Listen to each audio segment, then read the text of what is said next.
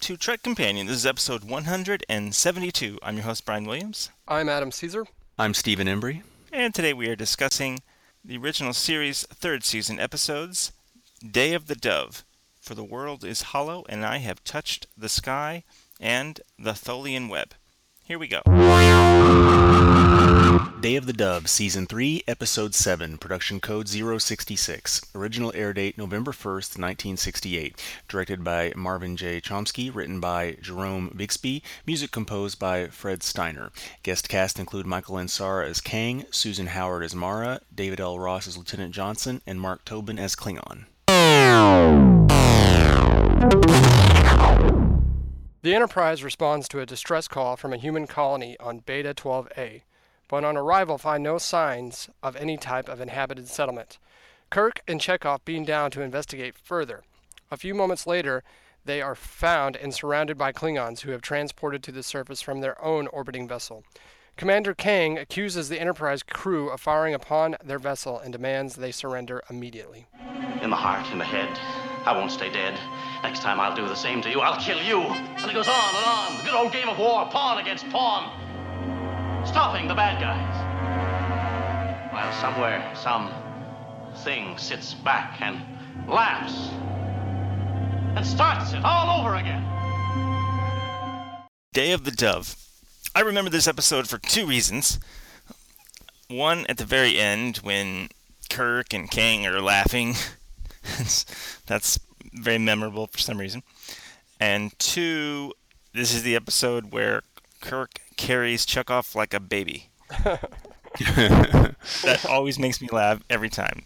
He carries him into sick bay. And uh, Steve, what are your first thoughts on Day of the Dove? How do you, how well did you remember? Do you remember this one? Yeah, I remember it pretty well, especially for a third season episode. Um, I think, yeah, there's a number of reasons. I, I too, I too remember that image of them laughing together at the end, and uh, also, of course, um, you know, with the Klingons and uh, with Kang, and he was in the, you know, one of the three in the Deep Space Nine, you know, later on there.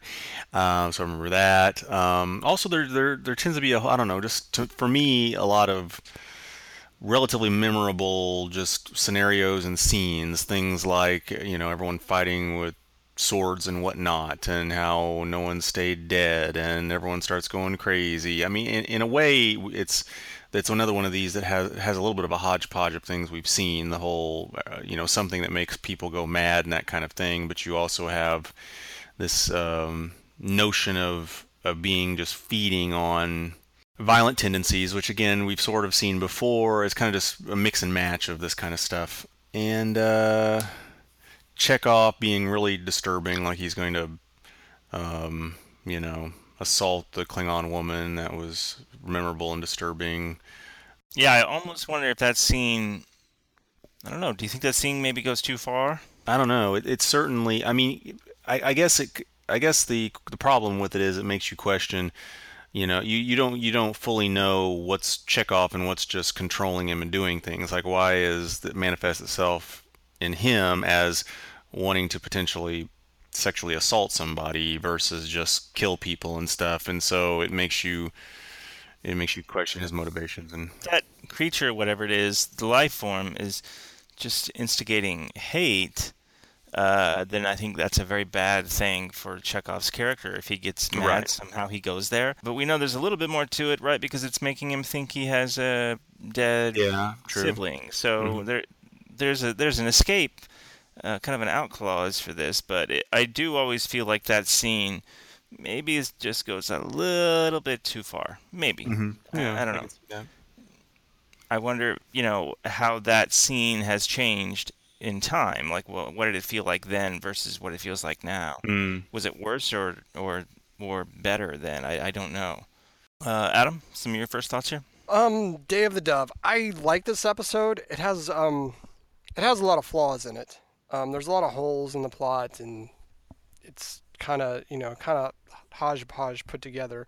But it's entertaining. I agree with a lot with um what what Steve said. You know, there's a lot of this that we've seen before. A creature, you know, an alien being coming in and manipulating the crew. Um, you know the differences. You know, you get um, Klingon, obviously Klingons and Federation going against each other with swords. It's kind of um, swashbuckler, kind of has a feel like that. You know, pirates fighting that kind of stuff. So there's plenty of action in it. Um, um, Kang is great. He's a great commander, so that's probably why they brought him back for DS9 because he's he's probably one of the, the memorable Klingons, obviously in this episode. Um, like I said, there's a, there's a lot. I was entertained. There's a lot of problems that I, I kind of found with the plot. I'm like, you know, one thing, you know, the 400 crew members trapped somewhere, but obviously, you know, they can get to engineering, they can get to the bridge. Where are all these 400 crew members trapped, and why isn't this entity, you know, making them fight? Why is it just the um, you know, 40 some odd Klingons and um, Federations on the other side? But, and you know, I guess just. Well, I think that is supposed to be because it wants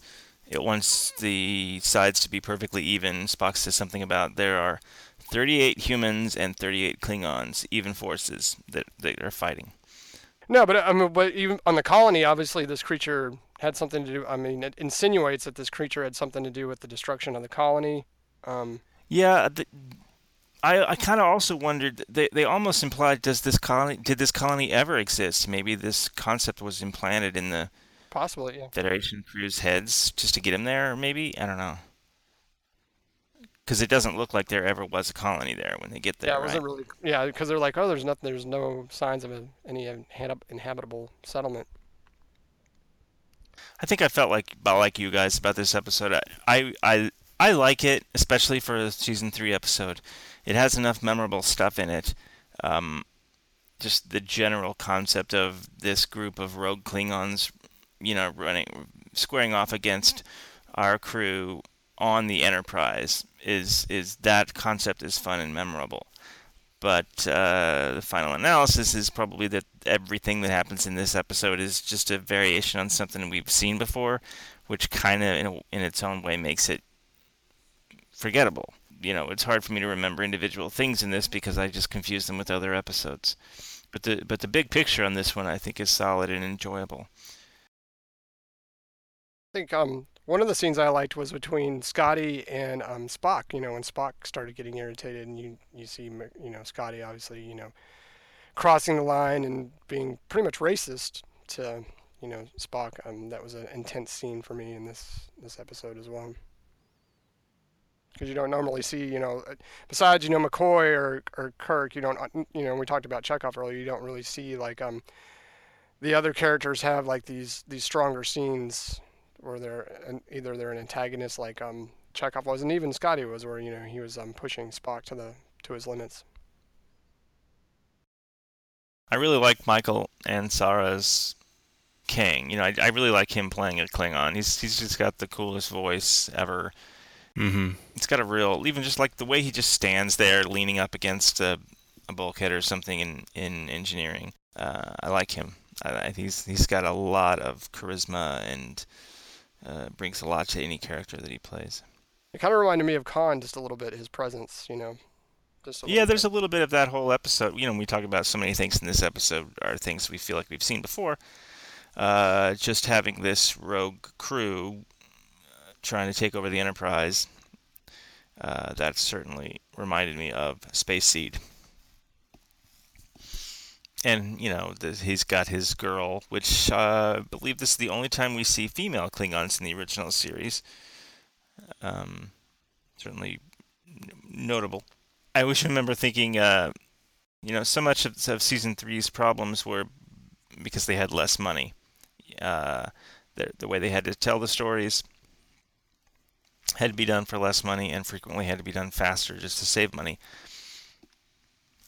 somehow that this episode has like the perfect manifestation of that to me is when they're they're on the bridge and Kang and, and the Klingons down in engineering uh, remove power and life support for the bridge, so it's an opportunity for them to like turn off a bunch of the lights on the bridge.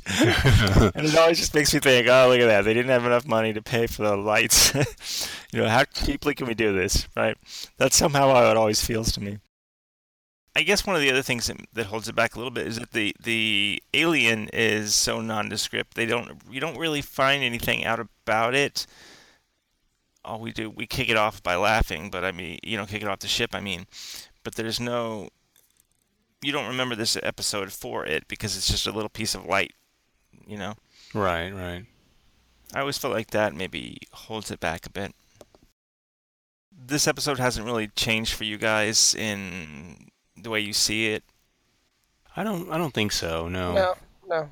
That scene, that scene with uh, Chekov that I said I, I feel like maybe gone has gone goes a little too far. I certainly don't remember thinking that when I was younger. I don't even think I registered when I was younger. Yeah, I don't. I don't think I. It struck me as um, dangerous and severe back then. I don't know. Like he was just. I don't know. Probably. Probably when I was younger, I just thought, oh, he's he's hitting on her or something. You know, I don't know. And gone didn't, I didn't think of. Yeah. He needs he needs Kirk to carry him like a baby. Baby Chekov. Yeah, yeah. What's this episode about, guys? Um, well, it's the you know you kind of get into the um, the dangers of hate and wrath going to extreme will take you you know they'll kind of make you go you know you're you can look off che- look at Chekov um why they why he had this imaginary brother but you can kind of see vengeance or hatred um will cause you to go crazy you know it's um there's kind of that in there and being able to you know it takes you beyond logic is kind of what I kind of saw in it. Yeah, I think that the basically how they ward it off by being jovial or whatever, I think is it's kind of the message of you know coming coming together with your apparent enemy and and good feeling whatever it, it's a little it's a little shallow in that sense you know but i think the message is that like you said the dangers of these of these things of Negative feelings. maybe. it's, it's yeah it's just it just it just blows up and in the end it doesn't even make any sense kind of like chekov his, that whole thing was just manufactured well ultimately in these kind of situations oftentimes people even forget what they started the whole fight about anyway you know everyone just it's just hate Forget and why hate they and hate. hate and, yeah and so ultimately that that's the enemy is are those kind of feelings and those kinds of actions and uh, overcoming that through the enemy within. you know, cooperation. Yeah, yeah. So All right, so a above average third season episode, yeah, Yeah. but probably average for the first two seasons. probably yeah. Yeah. Let's do six degrees for Day of the Dove. Steve, Mm-hmm. Michael Ansara plays Kang, the Klingon that ends up having a laugh with Kirk. Name the 30th anniversary episode of Voyager where Ansara reprised his role as Kang. Hmm. Right. Um. Gosh.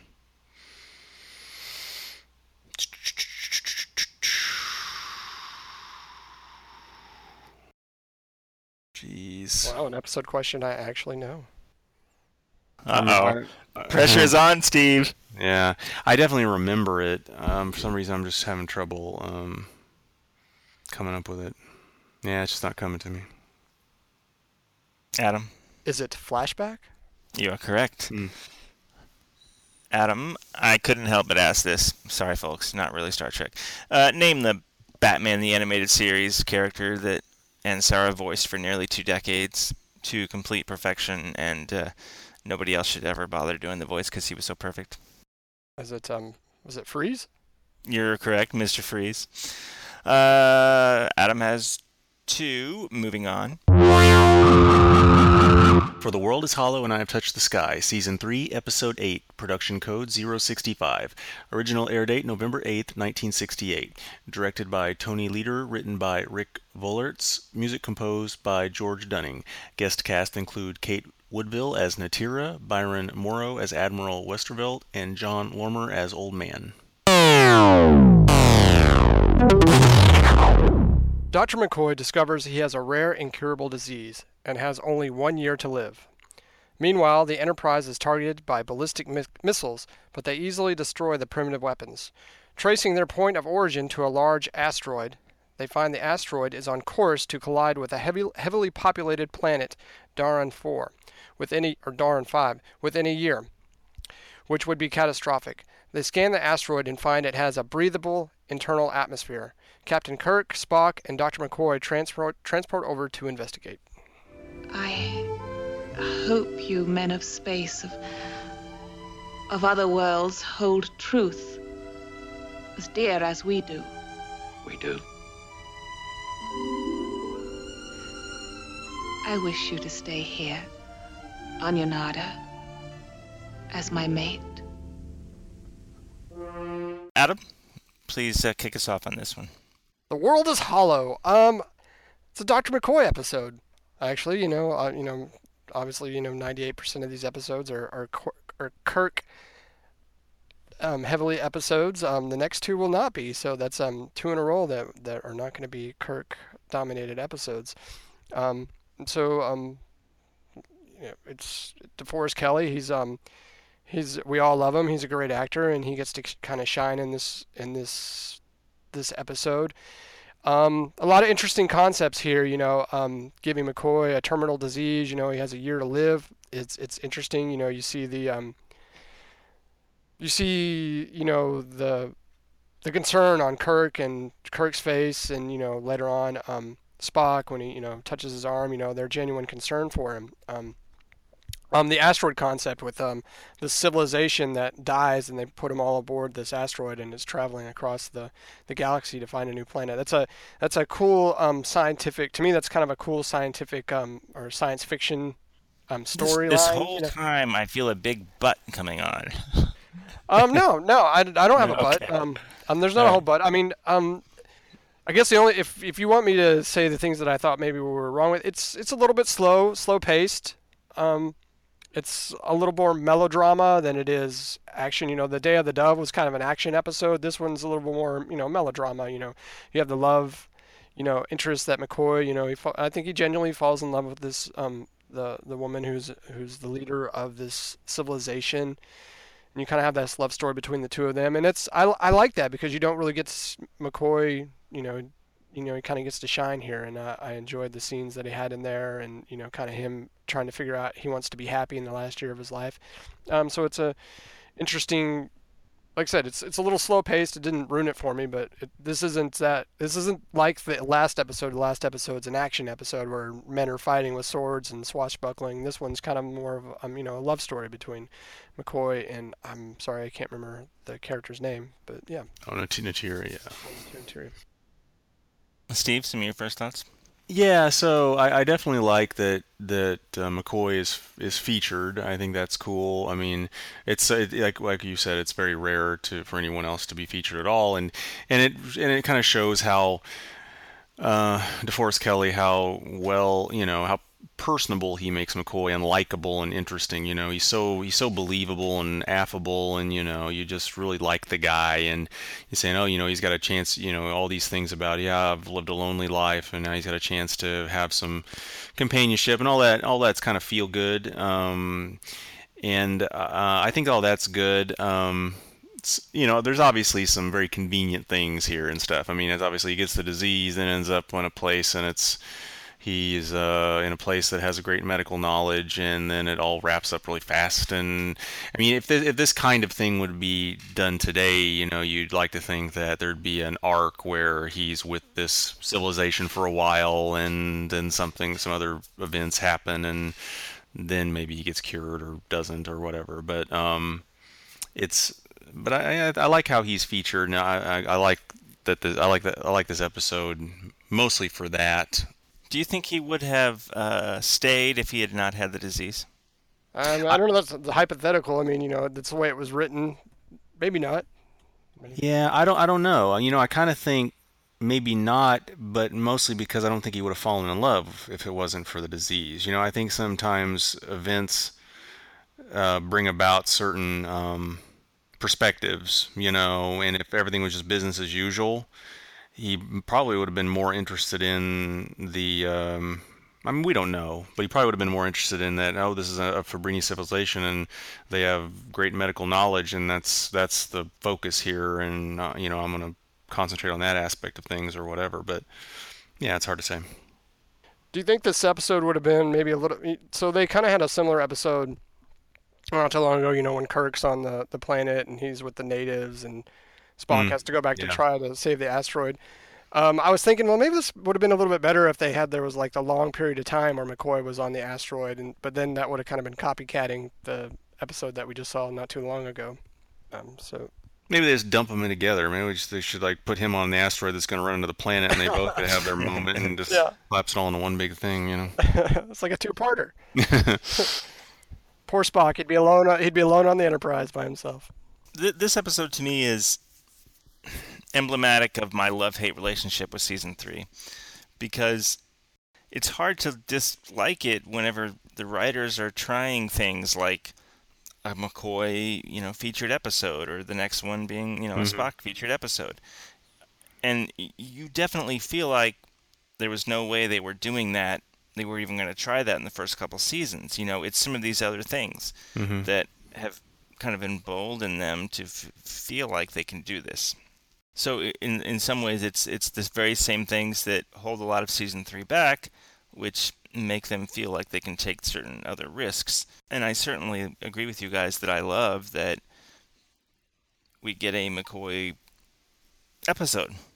I I love that we really get some character stuff with him, and it is great to see him. I mean, I, we've had episodes recently where he had like like where he got to knock somebody out, and you're like, and I was commenting on how great that was, and here we have an entire episode, right? So that is that is wonderful. But I do, at the same time, definitely have a lot of problems with this episode. I think it has pacing issues. You know, I think it's it's you know it kind of goes in circles, sets wise, and it's it feels very small. I don't know. Um, these aren't things that make me hate it, but Yeah, I'd agree. Yeah, and like I said earlier, it's it's slow paced. It kind of it kind of drags here and there for sure. I think Day of the Dove does what it's trying to do overall more effectively than this episode does what it's trying to do. I guess is another way to put it. I think this this scene where she says to McCoy, "Stay here as my mate," and McCoy his response he's like he's going, "Hmm," you know, he's not he's not Don't this every day. yeah. Uh, oh, I just have to say this. So McCoy gets the instrument of obedience, and he also gets a chip in his head, so the Oracle can, can keep watch over him. Uh, that was a kind of a marriage joke, I suppose. my wife doesn't listen to this podcast, so I can I can make that joke. Uh, there are so many uh, concepts that are cool, just like you said at the beginning, Adam. I love this idea of this generational ship where the people don't realize they're on a ship, either because they've forgotten it over the centuries, or maybe it was by design they never knew. And I suppose there's more original things in this episode. We were talking about it during Day of the Dove. Well, everything in here we feel like we've seen before. There there are things in this episode where I feel like we have not seen them. Even just these little references to, oh, these are descendants of Fabrini. You know, they're, they're references to these other civilizations and uh, that the that the Federation is apparently aware of. Um, all that stuff is is fun and interesting.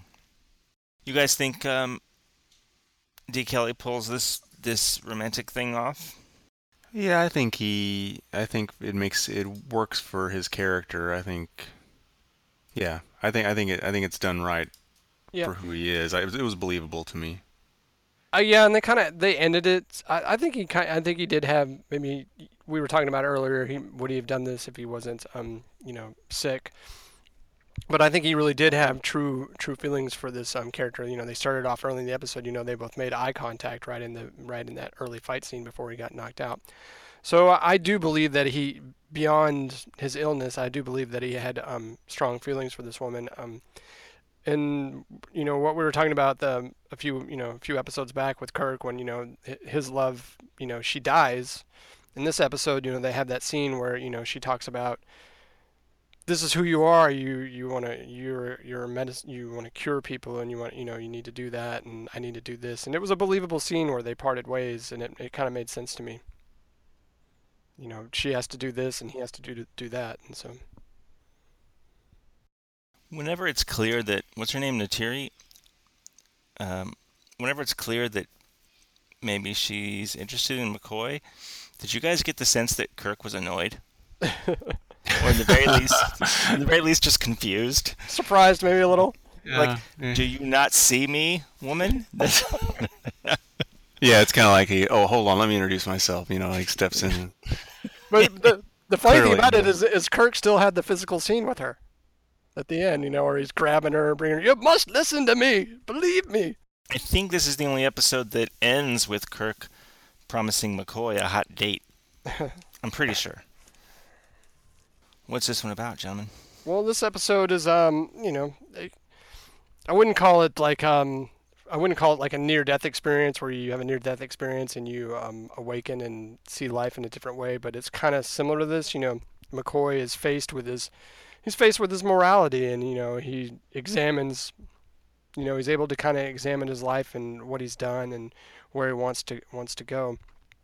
So, um, it's, it's kind of subtle in this episode, but that's kind of what I kind of saw in that. It's like taking perspective of your life and kind of finding out what's important to you and and um, going after that in your life, you know. And in the end, for for McCoy and his, his wife, it was about this is these, are the people that they are. She's the leader of their people, and she has to go to do that. And he is a he's a a, a, a doctor, and he has to go and and take care of people and help cure people. And it's kind of finding your way in life. I, I agree with that. I think it's as we kind of alluded to. It's it's that sometimes events happen that you know, you know, it gives you a different perspective and you reprioritize things in your life. Um, and it's not a simple thing. It means something different for everybody, and it's not always a matter of just pursue, you know, pursue the love option over the career option or whatever else too. But you got to like try to, you know, uh, be uh, cognizant of what's going on inside and, and reflective enough to understand what your priorities are. Don't just like keep going about your business. You know, take time to realize what what could be important and seize the moment. It's that kind of thing. You think this is a good episode? It's a it's it's an average episode. I liked it, uh, but I, I it's good for three. Let's put it that way. Yeah, I mean, I think it's I think it's in the zone of the first one, the Day of the Dove as well. I mean, it might be a notch below or something, a little bit, or a partial notch below, but I think it's yeah. All right, six degrees f- for for the world is hollow and I have touched the sky. I think this might be the longest episode title. At least, I think so. yeah. Uh, let's see. Adam has two, and last time I believe Steve went first. Yes. Uh, Adam, are you going first or second? I'll go first. Jon Lormer plays the old man that enjoys reciting episode titles. He played Dr. Theodore Haskins in this epi- in the episodes The Cage and The Menagerie as one of the human crash survivors on what planet? I'm really going to get you guys with these. I'm trying here. What was the name of the planet in The Cage in The Menagerie? Uh, oh my goodness, it was forbidden. I know that. That is true. Um, you know what? I I honestly don't remember. Was it uh, Talos Four? You are correct, Talos 4. Steve, uh, he also played Tamar in The Return of the Archons. Tamar was an inhabitant of what planet? Now, this is a hard one. I would not have gotten this. No way. Hmm. Yeah, I definitely can see the ep- I can visualize it, know which one you're talking about. Um, yeah, I don't think I'm gonna come up with this, and it'll sound familiar once you say it, but I'm not gonna come up with that one. Adam. I don't know it. Beta 3.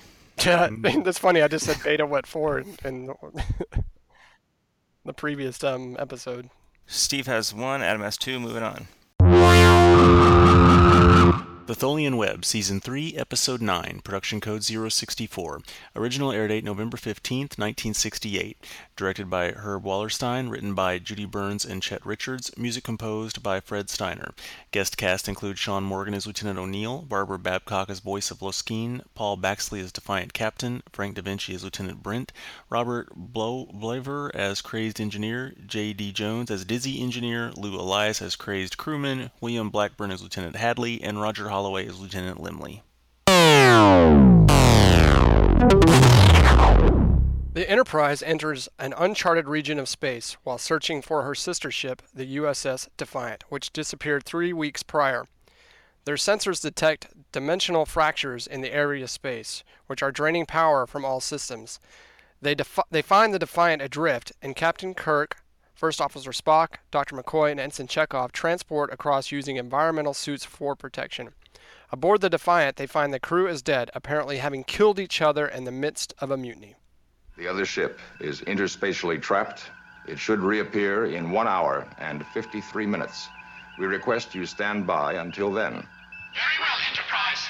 In the interest of interstellar amity, we will wait precisely one hour and 53 minutes. But be correct. We do not tolerate deceit. The Tholian web. I have a note in here, but halfway down where I wrote Tholians begin their web creation. and reading it now, of course, I just have this image of the Tholian like programming HTML, Yeah, yeah, hollering at his buddies, "Check out my website, yeah, yeah. Squarespace." uh, let's see. Adam, Yes. how did the Tholian web ensnare you? You know, I think I like this episode more now than in the past. Um, and I'm going to state the first obvious thing. You know, the Defiant. We, you know, this the Defiant ends up being in. Um, we find out where the Defiant ends up in the um, Enterprise series. So that's kind of cool. Um, but obviously, this episode is far different than any, just about any other episode that you will see in the original series because um, William Shatner is barely in it. Um, this is a Spock um, McCoy episode, and um, their scenes are very dramatic. They're very hostile. Um, they're sympathetic. Um, every one of their scenes that they had together, I, I enjoyed thoroughly. Even when I thought McCoy was kind of going overboard, I, I enjoyed every one of these scenes. So those were those were my my favorite things about this episode. Um, it's also um, it's well paced. It's kind of got some you know it's got some suspense to it. They have to find the captain. They have to get out of this web. Um, um, it's very yeah. I was I was I really I really enjoyed it to be to be honest with you for many different reasons. Um, the ones I just named are the most. Yeah, this has got to be the least amount that Kirk is in an episode, right? Yeah, I would, think, I would say so. Sure. it'd By a long shot. I mean he's in the beginning and then the end. And other than that, you don't see him anywhere in the in the middle. I think if this script had had come up in the first season, uh, Shatner would have been like, no. Yeah, yeah, By the season three, at this point, they probably knew they weren't. The odds of them coming back weren't very big, and you know, probably just didn't care. But yeah, that's certainly what makes it unique. The fact that it's that it's not terrible and he's not featured. It's still the entire episode is about them kind of looking for him for the most part. Right. in the same way that you know Spock is present in the search for Spock, you know. but uh, yeah, Steve, uh, your first thoughts here? Yeah, I think it's um, it's kind of iconic because it's kind of a uh, it's one of these that I don't know. I think it's one of these kind of uh, Star Trek canon lore things, you know, where like big fans appreciate it more because somehow the even before we knew where the Defiant went, you know, like in uh, the Enterprise. Um, mirror episodes in the fourth season. I think it was one of those that every everyone just could picture. You know, the Tholian web and the how and snare and the, the way the ships looked and the odd way the the aliens looked and all this kind of stuff. Yeah, just- it's very visual this episode. yeah, and just the whole eeriness of cap the captain appearing and you know and people are flipping out in different ways about it and so on and it's just it's kind of it's kind of spooky that way. It's one of these that's that's kind of uh, um, it, it's it's it's kind of, I don't know it's called scary, but it's it, you know you imagine me on the ship when this image of the the allegedly dead captain keeps appearing and people are kind of losing it and stuff and it's and it's just You could go crazy at any second. Yeah, yeah. I do think, you know, you talk about this. I mean, I do like how, you know, we feature other characters, and of course, Spock and McCoy are always good together. And it is kind of, um, it is aggravating when McCoy goes so nuts. You know, at some point, that to me, the character crosses a line in this complete lack of respect for Spock and command and and and, and his role. In, in, in a way that I don't even understand why it's justified. You know what I mean? And, and, It and seems like they're just pushing it so that they can have that resolution after they watch the Kirk tape. Yeah, yeah, yeah. But I, I totally agree. It's it tonally it's just it's it's screwed up and it's not. McCoy goes farther than you expect or he should, but never this far. And it's like one scene they that they seem to fix it, and then the very next scene it just repeats. Yeah. Well, I think by that time um, McCoy was going crazy. I think McCoy was justified in the beginning by questioning Spock because he did put the he did put the ship in, in danger. Um, he did put the ship and the crew in danger. He, you know, he he rightly pointed out to Spock that you know we need to get out of here because this isn't good. So I think early on he was justified in um in criticizing um Spock and, and but it did go a little bit too far. I think right before they they watched the captain's message it went a little bit too far. Mm-hmm. But I still enjoyed the scenes. Yeah, yeah, and I and I think though, like, yeah, since people are kind of losing it, maybe if they'd have pushed it more, like where McCoy was definitely edgy because of what was going on and what the effect on him, and that was made clear, then it would have been more more acceptable or something. But otherwise, it's just kind of like, it, and that's also kind of indicative of this of the series where hard there there are very few character arcs that last throughout the whole series, right? You know, they make it so episodic that they don't they don't want it to be that way. But of course, we know otherwise, and we're thinking, good grief, you know, we have these bonding moments for them for the last two and a half years, and here this this complete disrespect and meanness and so on, you know. Yeah, the only scene that I thought was weird was the uh, memorial scene right in the middle of the episode. You know, they're they're being ensnared in this web. There's craziness going on. It didn't seem Yeah, it's, seem it's kind of totally like okay, let's time. Yeah, let's Yeah. let's have a memorial right in the middle of all this craziness. Mm-hmm, It seemed kind of out of place. Right, right. Talking about uh, this being a visual episode, you listed some of the stuff, Steve. Another thing, I love the new suits, the spacesuits. Yeah, yeah. I think they're cool. I think they hold totally hold up. Like love those name badges too, you know, right under the neck. Oh right, yeah, yeah. Been better if they had like stickers. Hello, my name is. You know. I think we can all agree that Chekov didn't have a good couple episodes in this round. right.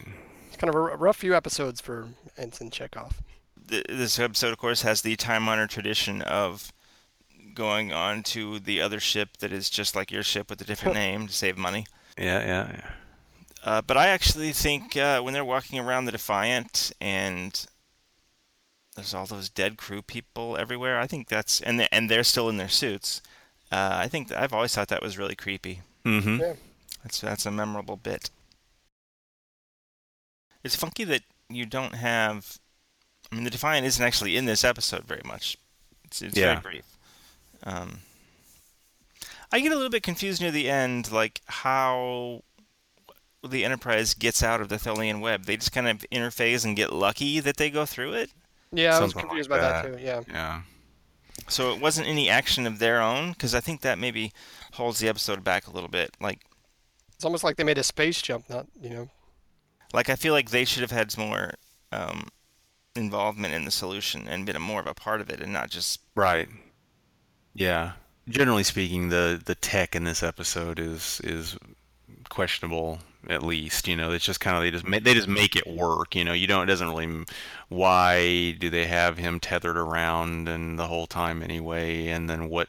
When is it that it's dangerous what they're doing, and when is it not that they keep him or they they lost him or you know whatever? It, it it's all just made up to fit it entirely, which it always is. But this is just more transparent than usual or something. the Tholians are cool. I I always remembered how they looked. And Mhm. of course, they kind of brought that back, and we took a little farther in Enterprise. But uh, they're it's cool when they can comes on the screen there. Yeah. Is that, I think this is the first, if not the only time, we see Uhura's quarters. Does that sound right? Maybe so. Maybe so. I don't recall another example off ta- offhand. She's wearing that cool '60s gown. Yeah, yeah. Also, I mean, it's cool, but also, I also thought that was kind of weird too. It's like, oh, she's kicking back and relaxing while the ship's about to be is being surrounded and there's craziness going on. It was kind of, it was cool to see, but at the same time, I also kind of thought that was out of place. It's like, I, She's probably like, "Hey, if Kirk gets a memorial, I get my you know evening martini or Yeah. something." Right, right. I like uh, something that always I remember is, and, and for some reason it cracks me up and is fun, is when when Spock replies to the Tholians, "We're not interested in your display of force." I don't know why it cracks me up, but it's just so Spock-like, you know, just totally deadpan, you know, and when they they're getting threatened. We're not interested in your display of force. He has a lot of that. Nimoy's delivery, like that's we were talking about with this scene, the scene, say in Kirk's quarters when McCoy's maybe going too far. Yeah, But Spock's continued delivery is so. I mean, Nimoy's delivery as Yeah. Spock is so, so absolutely precise and uh, exact, and he never, it never flirts even a little bit. It- he's on, he's a machine. It's amazing. He he's, you know, he's always the best performance thing going on in this show for me yeah. and this is uh, a good example of that. Mm-hmm. Talk about it since this episode is so full of visuals. What's your favorite visual? For me, it's the spacesuits. I'd say the Tholians. So so different than anything you've you've seen is for uh, the aliens. Uhura's dress? Not really. Um, uh, let's see. Um, the things you guys said are, are good, good visual. I don't know that I have anything else that's more iconic than that. I think it's interesting what they did with the effects in here with the with the Tholian ships. It kept the spirit of them, but of course, you know, seeing them do what they do with the web and all that's very interesting and unique. You mean the new effects? Yeah, yeah, yeah. I thought they handled it well and still looked like what what they need, what you expect it to look like, but just more refined and. Oh, they had a good "Who's that guy?" moment with uh, Scotty out of nowhere. I kind of sometimes you don't see it coming, and all of a sudden, you know, it's like, oh, oh, who's that? There's Scotty, and that's not him.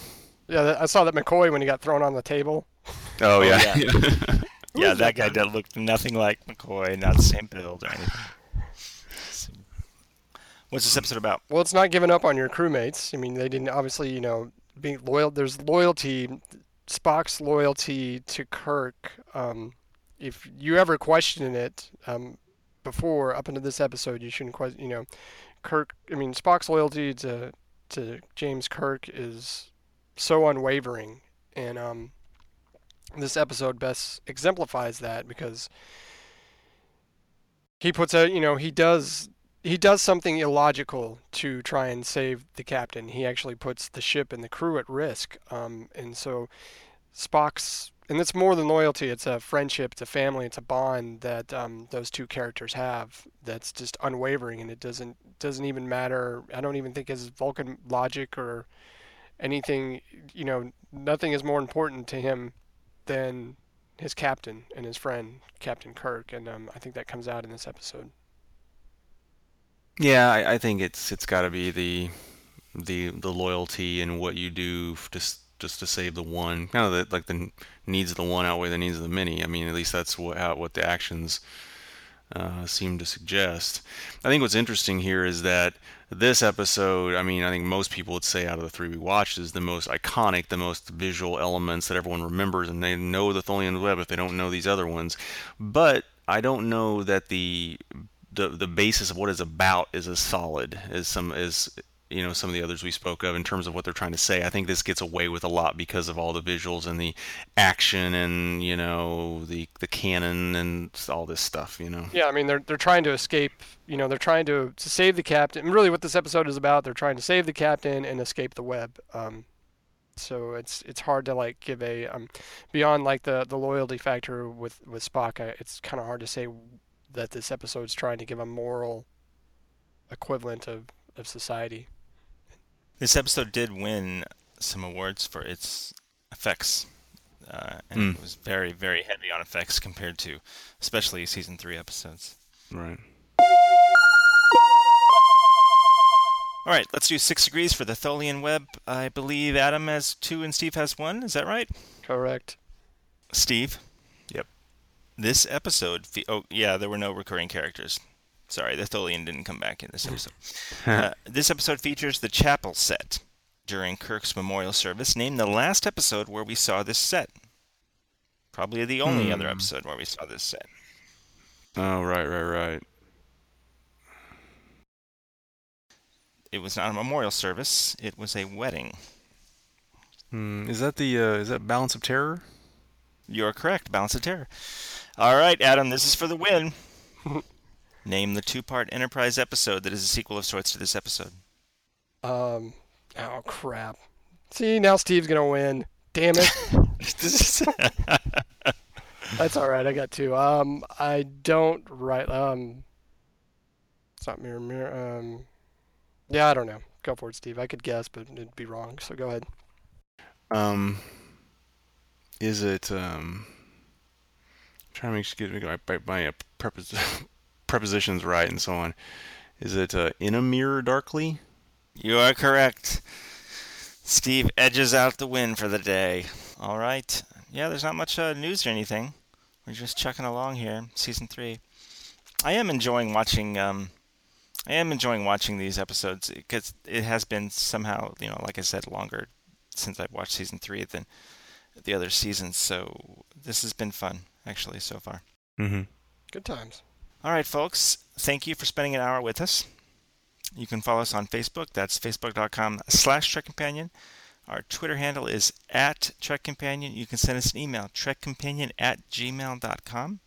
Thank you again, and until next time, take it easy. Bye, guys. See ya.